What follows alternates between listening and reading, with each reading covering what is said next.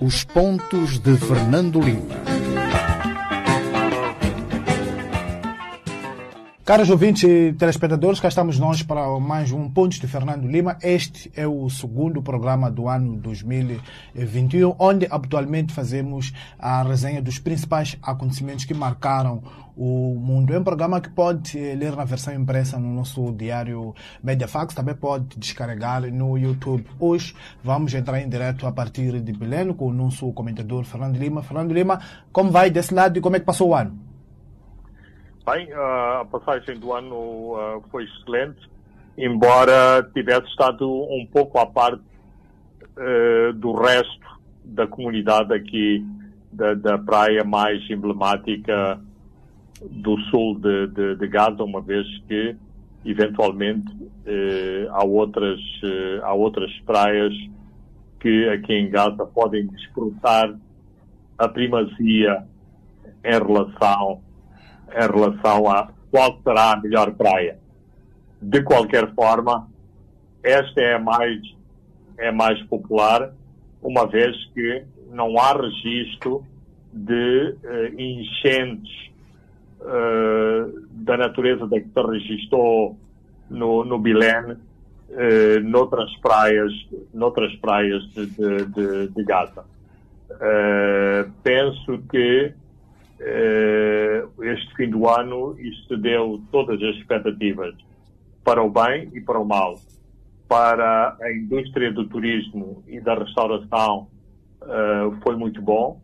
Uh, houve uma grande ruptura de estoque, portanto isso significa que não havia a expectativa de que haveria tais incêndios, mas por outro lado, do ponto de vista da pandemia, e porque já são muitos meses com restrições, acho que as pessoas eh, praticamente esqueceram todas as, eh, todas as limitações e todas as medidas eh, preventivas. Era uma espécie de descarregar de um stress depois de um grande confinamento, Fernando. Ah, vamos dizer que não houve um grande confinamento, mas claramente que houve essa reação emocional de esquecer todas as limitações que foram impostas pelo Covid-19. É, muito bem, é, Fernando Lima, uh, caros ouvintes e telespectadores, hoje, como havia dito anteriormente, atualmente fazemos a resenha dos principais acontecimentos que marcaram o mundo. Vamos olhar para esta pandemia do Covid-19, vamos comentar as eleições nos Estados Unidos e também o sufrágio eleitoral no Malau e na Tanzânia. É, vamos comentar também a admissão do Sérgio Moro, também aconteceu no ano passado é, no Brasil. E também, se formos um pouco para o desporto, vamos comentar a morte deste grande astro de futebol, o Diego Armando Maradona. Mas antes de olharmos para esses temas que elencamos para este programa, Fernando Lima, vamos ao seu facto do ano, que é a pandemia do Covid-19. É, claramente, a pandemia tem que ser elencada como a questão principal uh, do ano, por causa da sua amplitude universal, uh, afetou todo o mundo, uh, com mais ou menor impacto, uh, sobretudo naqueles países que aplicaram medidas de lockdown, ou seja, de, de confinamento uh, total. isto causou grandes problemas também para a economia e esses serão, eventualmente, também outros dos problemas a terem em conta em termos de, de médio prazo, uma vez que as economias ainda não começaram a reagir totalmente à pandemia ou aos efeitos da pandemia, sobretudo quando eh, muitos dos países estão sobre uma segunda vaga da epidemia. Uh, lições a tirar desta pandemia, mais uma vez, uh, a pandemia nos veio lembrar que fazemos todos parte do mesmo universo, que não há soluções localizadas, as soluções têm que ser encontradas a nível global, não só na cooperação em termos do que determinou a pandemia, nomeadamente eh, na abertura que tem que haver na China em relação às origens da pandemia e depois na cooperação internacional na busca de uma vacina ou de várias vacinas que podem eh, causar ou ter o efeito de imunização de grupo para todo o universo. E isto também tem que ter em conta as diferentes capacidades dos países em termos de providenciar essa vacina para as suas eh, populações. Na certeza de que, se em termos internacionais, em termos globais, não houver vacina para todos, não se poderá atingir a almejada imunização de grupo. É, falando de uma, esta, o coronavírus começa, teve o seu principal epicentro em Wuhan, na cidade, uma cidade chinesa, rapidamente espalha-se é, pelo mundo, debilitou economias é, de, várias, de vários países, sobretudo das nações pobres. Mas há alguma coisa ainda por explicar para os especialistas. A África, aparentemente, do ponto de vista sanitário, passou ao lado é, é, do, do coronavírus, talvez podemos dizer assim, é, tirando a África do Sul, que neste momento está numa outra estirpe do, do coronavírus, está nesta segunda vaga. As explicações têm por vir, Fernando. Uh, absolutamente, não há explicação ainda. Há uma série de interrogações, há uma série de pistas em relação ao que fez a África passar ao lado, ou pelo menos até agora, uh, a África ter passado ao lado da, da, da, da pandemia, mas isto, mais uma vez, reflete também as desigualdades internacionais. Se uh, tivesse sido a Europa ou tivessem sido os Estados Unidos, uh, neste momento haveria uma série de laboratórios, uma série de instituições de pesquisa a fazer uh, o estudo do porquê da aparente resiliência no continente africano. estou certo que se chegarão a conclusões em relação àquilo que se está a passar no continente africano, mas claramente essa não foi ou não está a ser a prioridade das instituições de pesquisa internacionais. É, o outro lado é, desta pandemia é que é, tivemos a vacina, é, aparentemente também é muito, muito rápida.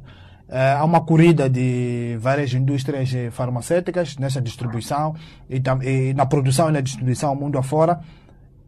É o outro lado do negócio também?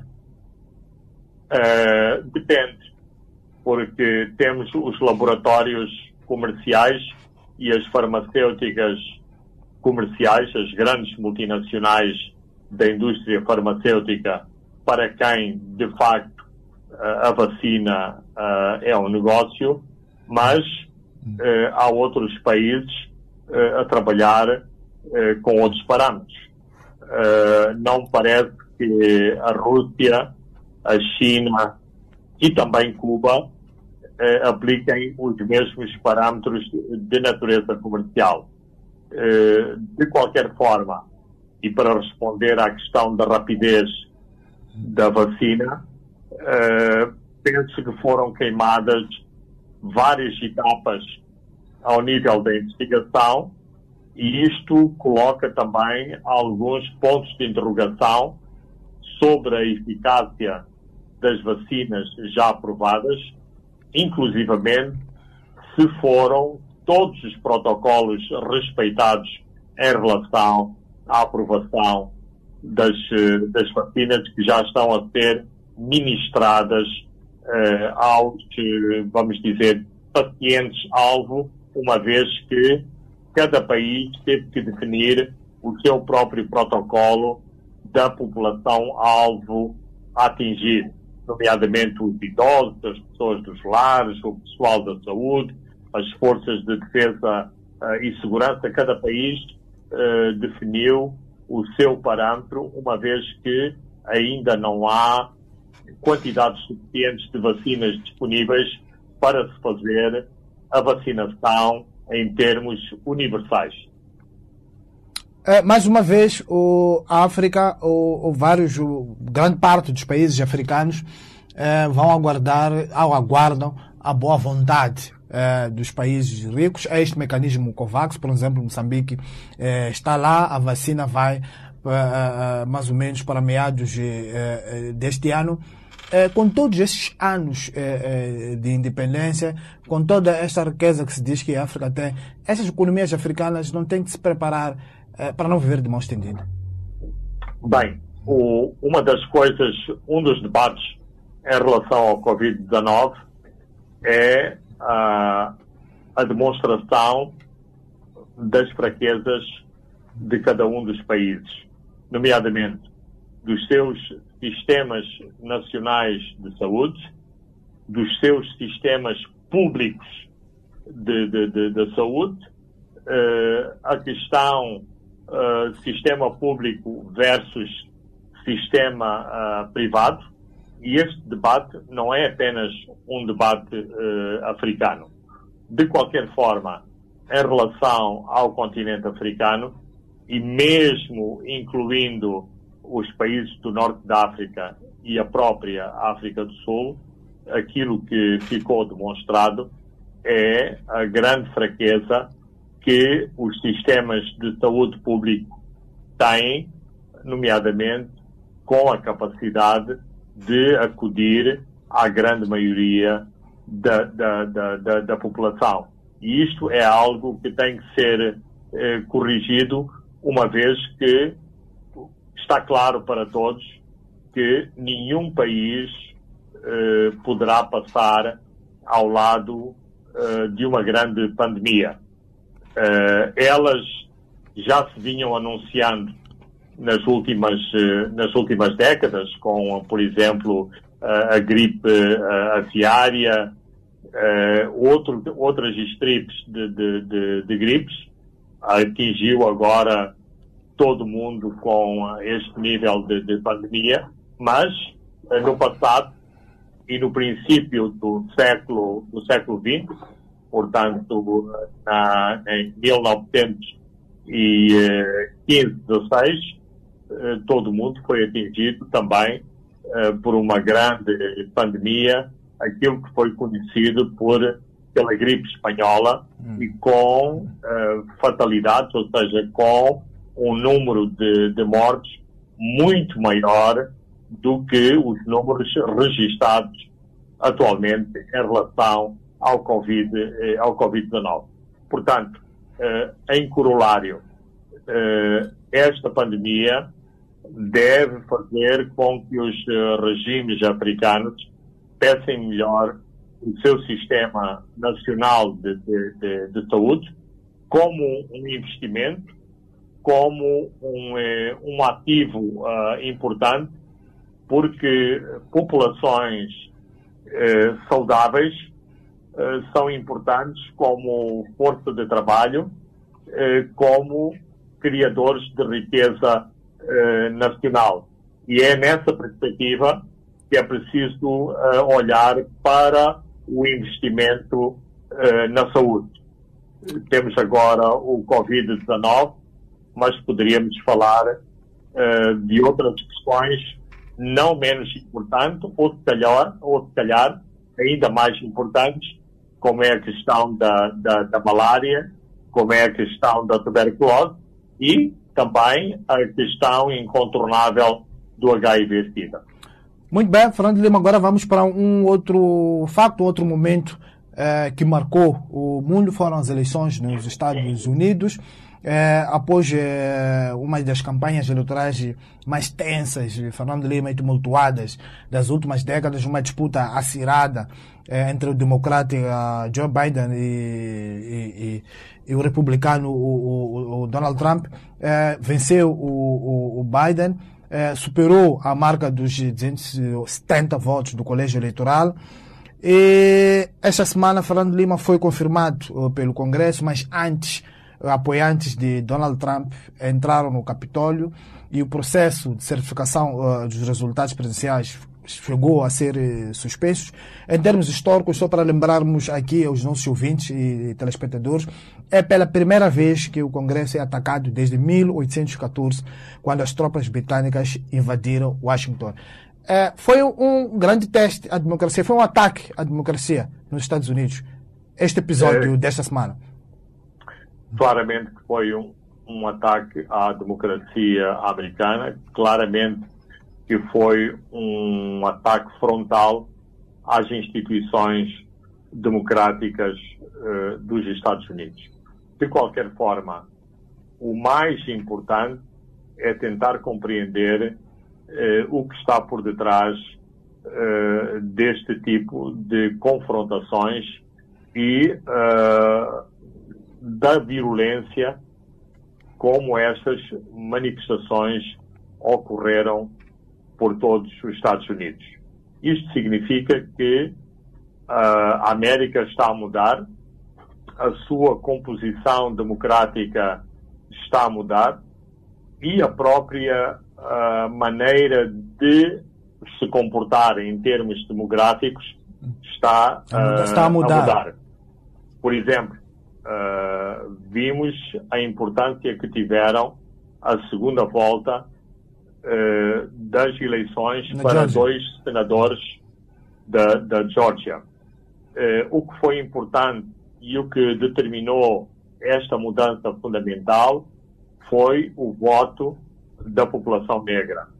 Isto significa o seguinte: a, a população sempre esteve lá, só que uh, a população, os, os níveis de abstenção uh, neste segmento da população americana sempre foram muito grandes, porque exatamente passavam ao lado das eleições. Ora, uma das razões que explica a vitória de, de, de Biden é exatamente uma parte do eleitorado americano que sempre esteve à margem das eleições, ter acreditado que poderia mudar esses mesmos uh, resultados. Por outro lado, uh, estas confrontações refletem uh, que o status quo político norte-americano foi posto em causa. E Trump, independentemente de todos os comentários reducionistas que podem ser feitos em relação ao atual presidente uh, norte-americano, uh, isto representa uma mudança profunda que começou exatamente com a ascensão uh, ao poder de Barack, de Barack Obama. quer queiramos, quer não, não é apenas o facto de eh, uma pessoa negra ter chegado ao poder foi a análise decorrente da presidência de Obama que foi feita à própria sociedade norte-americana, ao próprio sistema de valores da sociedade americana. E, portanto, o, o Trump ou o Trumpismo reflete exatamente uma reação virulenta da América mais conservadora, dos segmentos pobres uh, da América tradicional branca, a reagir a uma mudança uh, estrutural da composição uh, populacional americana, que tem hoje muito mais hispânicos, que tem hoje muito mais uh, americanos de origem asiática, para não falar dos uh, afro-americanos. Portanto, aquilo que se passou no, no, no, no Capitólio. Capitólio. digamos que é o corolário uh, dessas mudanças estruturais da própria sociedade norte-americana. É, o próprio o Trump, o, o, ainda esta semana, justifica as suas ações com o objetivo de assegurar a integridade do voto, porque ele continua a dizer que houve fraude. E diz uma coisa, Fernando Lima, que é preciso alterar as leis da votação. acha que este sistema, uh, o sistema de votação norte-americano, está falido, que precisa de algumas reformas, por exemplo?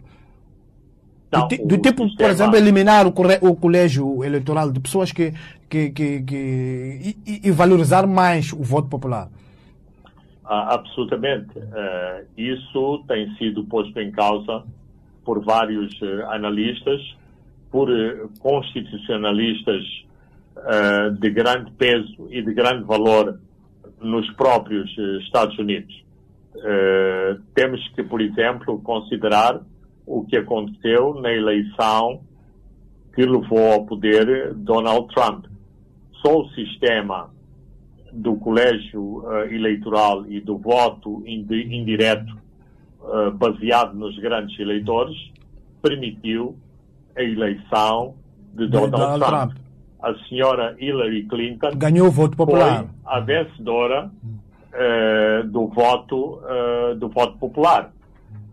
No passado, o mesmo tinha acontecido com Al Gore quando disputou as eleições com George W. Uh, w. Bush. Portanto, há uma série de acontecimentos na história eleitoral recente dos Estados Unidos que levantam a questão da necessidade de, de, de, do sistema eleitoral ser revisto. De qualquer forma, uma revisão do próprio sistema eh, coloca, outras, eh, coloca outras questões, nomeadamente o sistema de votação eh, maioritário versus o sistema de votação proporcional. Ou seja, um sistema que permita os eleitores estarem proporcionalmente representados nas suas uh, instituições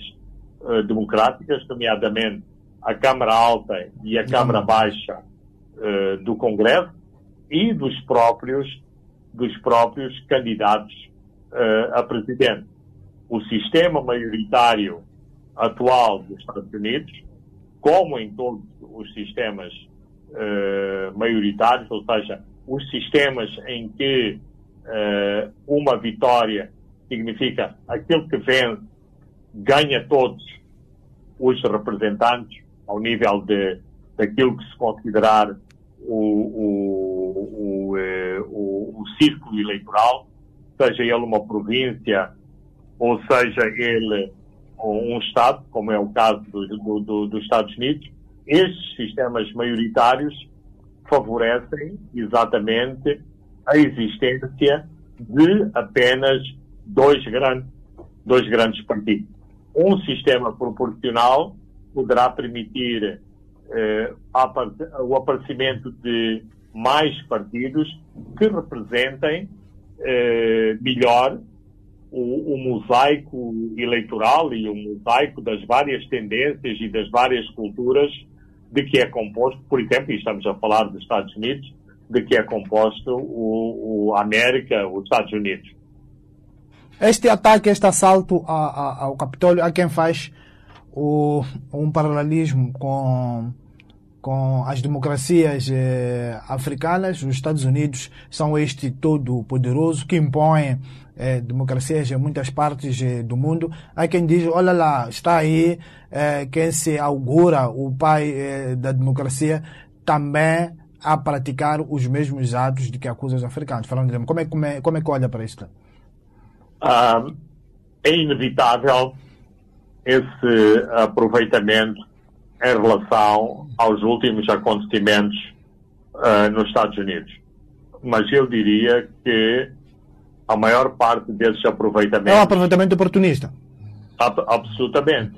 Porque, uh, no fim do dia, aquilo que acaba por prevalecer são os uh, os valores democráticos. E em nenhum momento uh, esteve em causa se uh, instituições de soberania e de poder se iriam sucumbir à sublevação do, no, no, no Capitólio. Muito embora, e tal como disse tal como disse Barack Obama e mesmo Joe Biden, a ação sobre o Capitólio uh, esteve muito próximo uh, da configuração de um ato de, de, de sedição. Mas, uh, e só para dar um, um, pequeno, um pequeno exemplo, Donald Trump instruiu o seu vice-presidente a ir contra a vontade do Congresso e mandatar ou instruir o Senado a uma recontagem de votos. E o seu próprio vice-presidente, e por respeito às instituições democráticas norte-americanas, o vice-presidente dos Estados Unidos, um republicano convicto, recusou-se a seguir as, as instruções do presidente do presidente dos Estados Unidos. Nós estamos a praticamente estamos praticamente a 12 dias eh, da tomada posse de Joe Biden, eh, mas a, a presidente eh, da Câmara dos Representantes, a senhora Nancy Pelosi, pediu o afastamento imediato do presidente cessante dos Estados Unidos.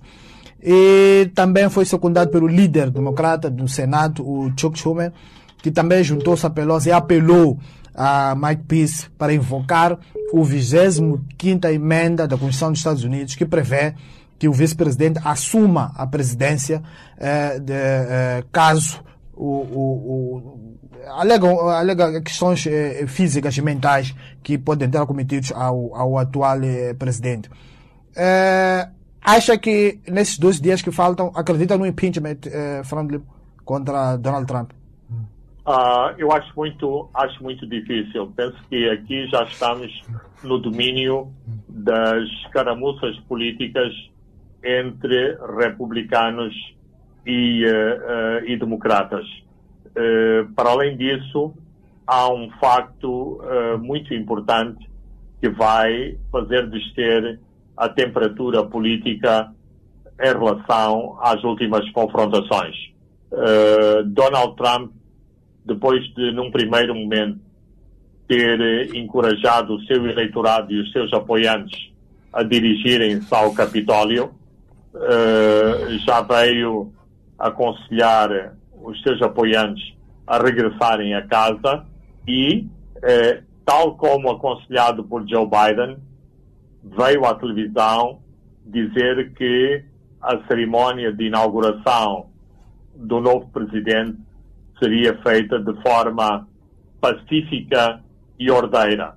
Ora, Mas isso não, não, não, pode ser interpretado como uma fuga para frente para evitar no futuro o, o, o, os processos judiciais, por exemplo? Absolutamente. É aí onde eu quero chegar. Ou seja, uh, Nancy Pelosi tem toda a legitimidade de levantar uh, questões de natureza institucional e legal em relação ao atual eh, presidente, mas é importante considerar que estamos numa luta política.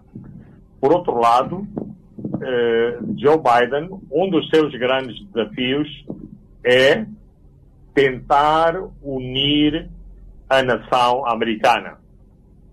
Tentar unir a nação americana significa reconhecer o peso do eleitorado Trump. Ora, entrar num processo político que vai causar mais clivagem na nação americana não ajuda a essa pacificação, não ajuda à união da nação americana e vai abrir mais feridas.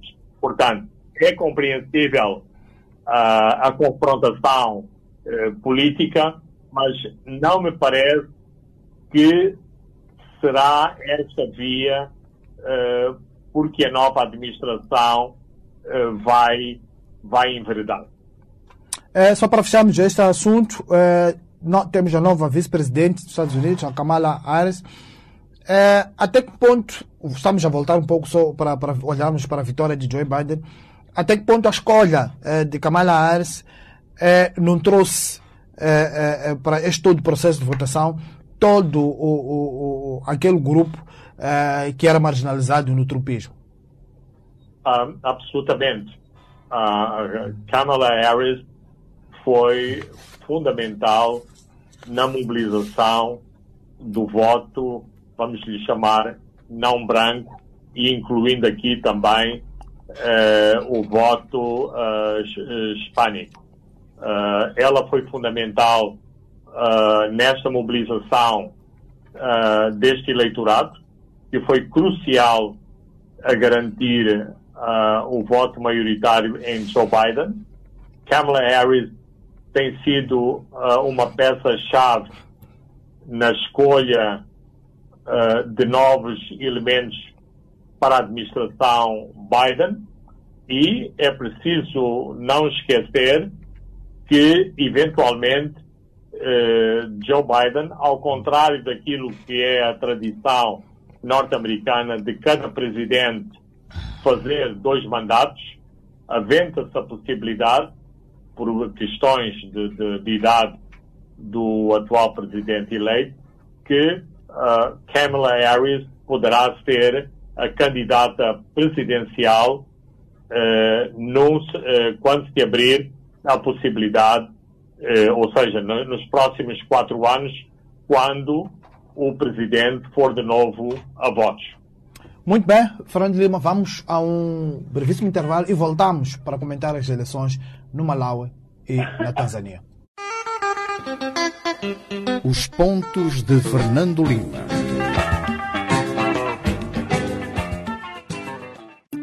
Será possível? Quando acredita e não desiste dos seus sonhos e projetos, é possível. Com a atitude certa, talento e inspiração, chegar ao topo é possível.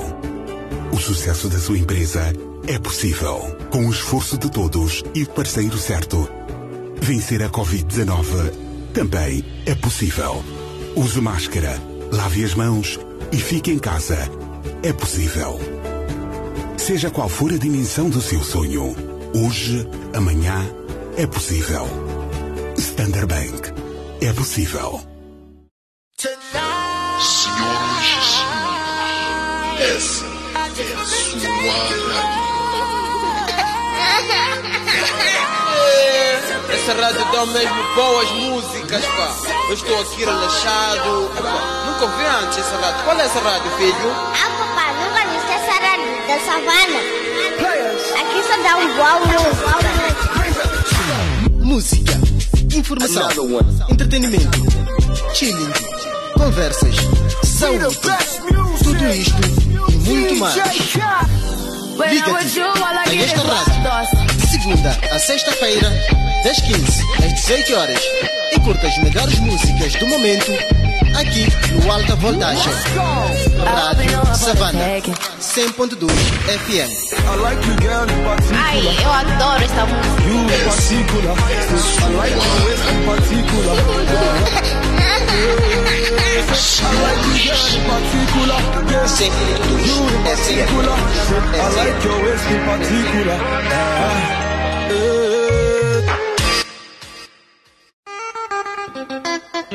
Os pontos de Fernando Lima.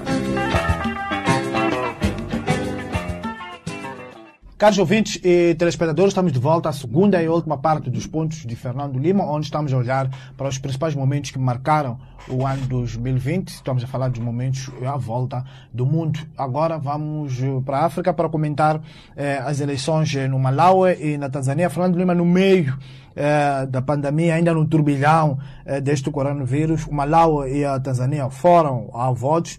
Eh, no Malawi foi a primeira vez que se repetiu uma eleição após alegações de fraude que levaram o Tribunal Constitucional a anular o escrutínio anterior, ganho por Peter Mutharika, eh, que era presidente de exercício desde 2014. Mutharika depois acusou o, o, Supremo Tribunal de golpe de Estado Judicial, garantindo que não ocorreram o, irregularidades. Na repetição das eleições, Fernando Lima, Lázaro Chakwera, um antigo pastor evangélico eh, que presidiu a Assembleia de Deus eh, do Malawi durante 24 anos e doutorado em teologia, venceu.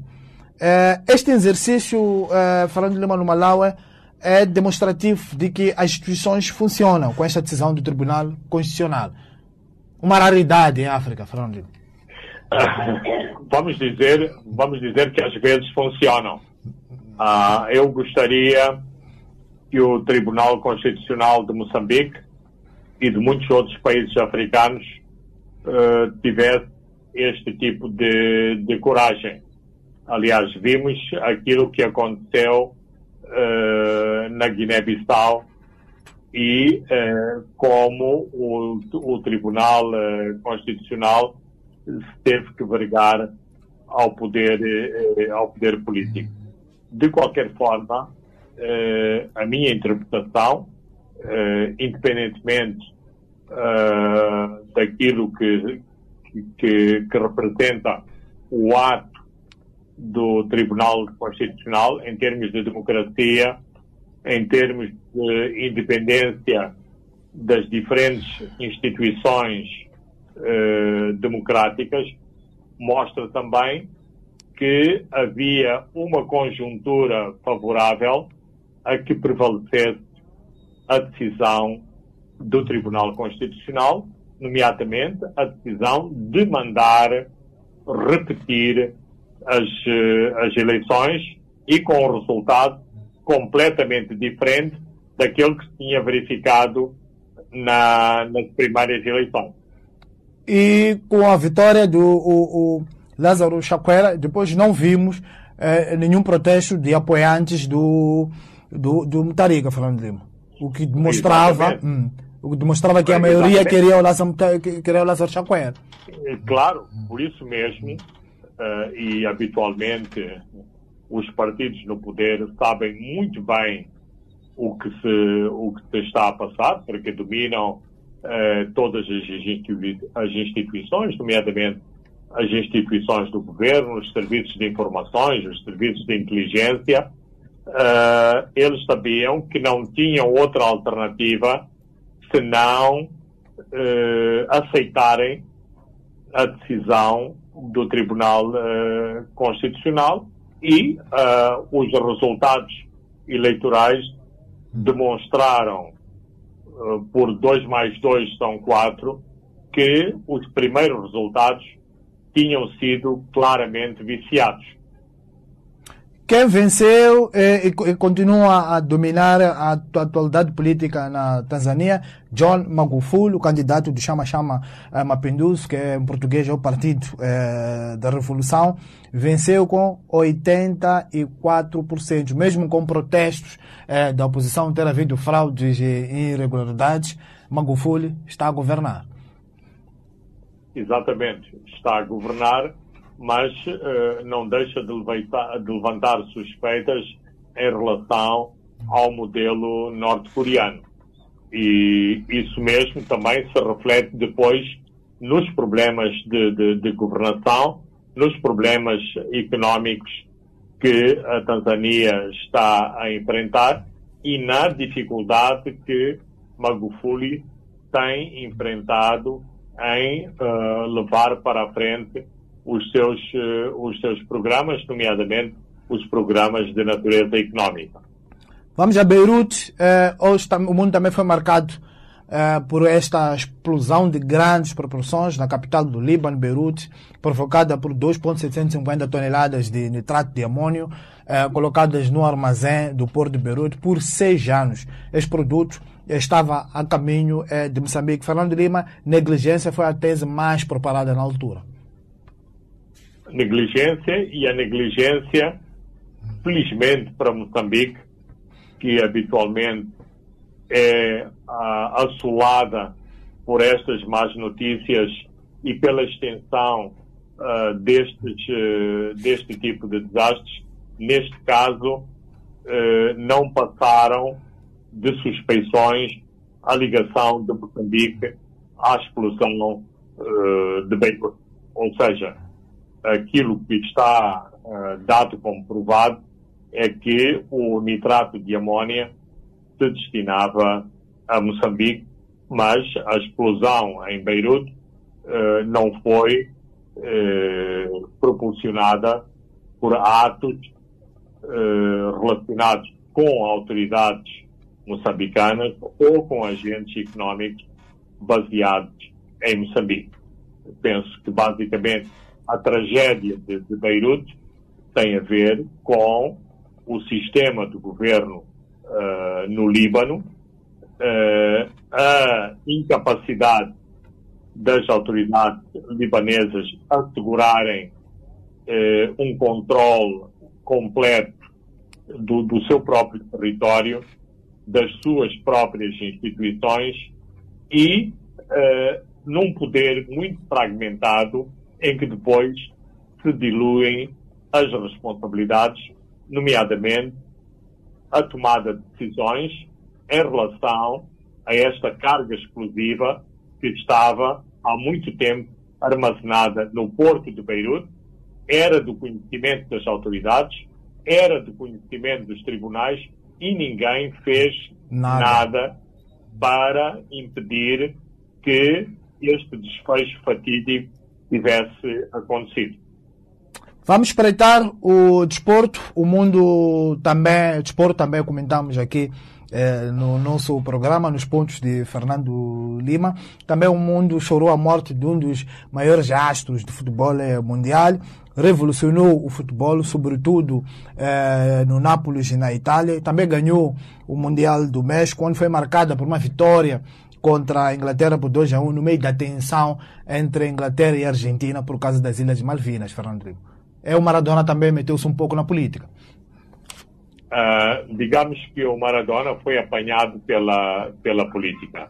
De qualquer forma, uh, o fenómeno Maradona tem todos aqueles ingredientes para ser uh, este fenómeno único em termos mundiais não só pela sua virtuose enquanto astro do, do, do futebol, mas por todos os outros uh, ingredientes, nomeadamente de natureza uh, social, que estão associados a Diego Maradona.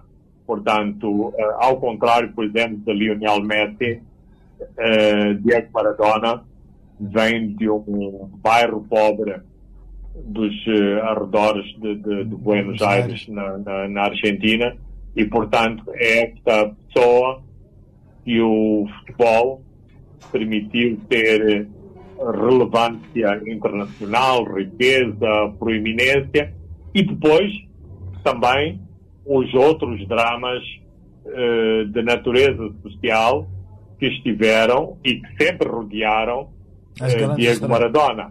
Nomeadamente a sua descida uh, brutal ao mundo da, da, das drogas, ao consumo excessivo de, de, de, de álcool. Portanto, uh, digamos que a vida de Diego Maradona teve todas uh, estas incidências que fazem dele este herói tragicómico que ultrapassa claramente o mundo, o mundo do futebol.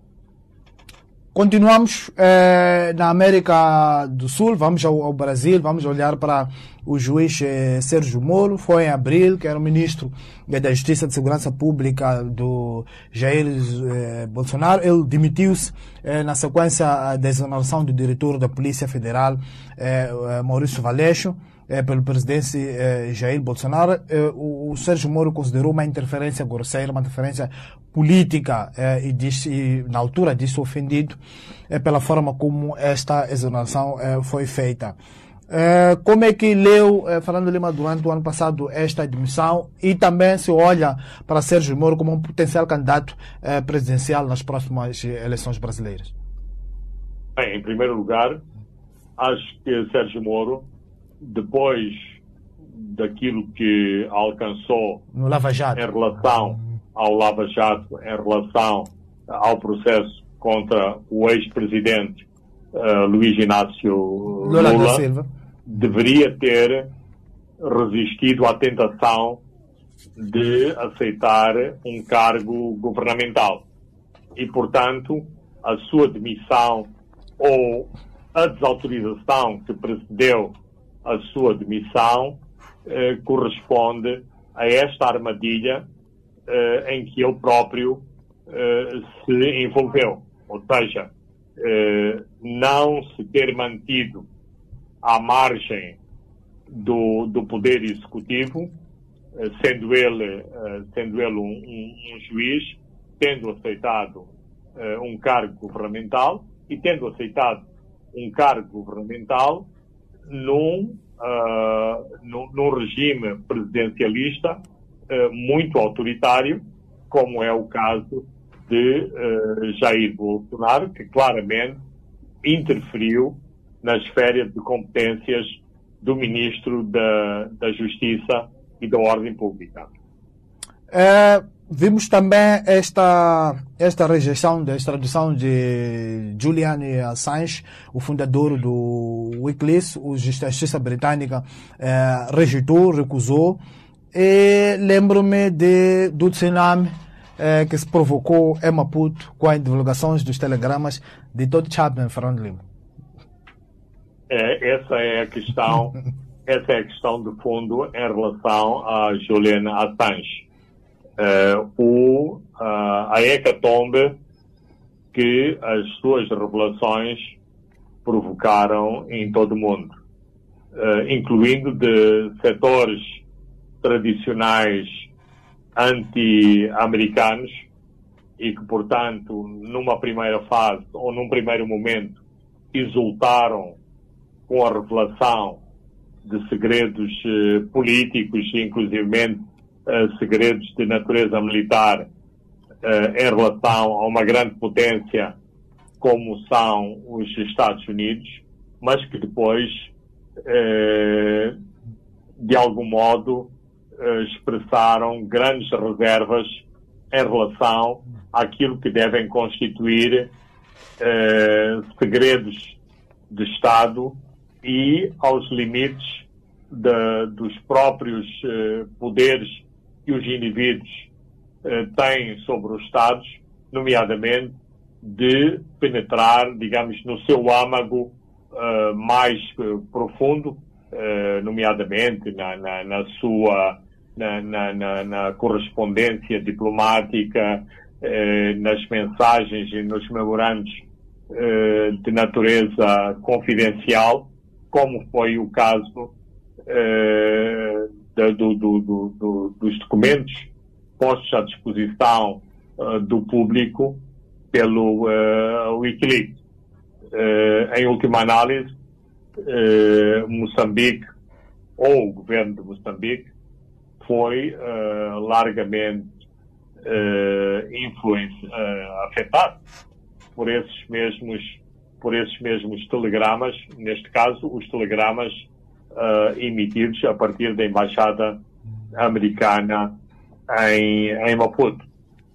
Penso que nem o governo dos Estados Unidos, nem o governo de Moçambique uh, gostariam, ou se tivessem poderes, jamais uh, permitiriam que tais informações fossem tornadas públicas não obstante saber que faz parte da, da, da atividade diplomática este tipo de, de memorando e este tipo de circulação de informações.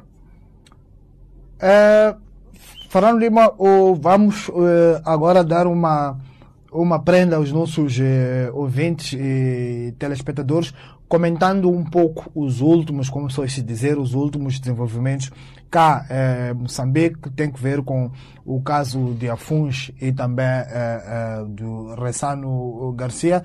Eh, Fernando Lima, como é, como é que olha eh, estes últimos eh, atos dos jihadistas que atingiram o perímetro de segurança de Afuns até há bem pouco tempo eh, visto como impenetrável. Quebrou-se este mito de Afuns. Isto traz grandes dissabores a bilhões de dólares investidos naquele projeto, Fernando Não, sobretudo foi uma péssima notícia para Moçambique, para as suas instituições e para os moçambicanos.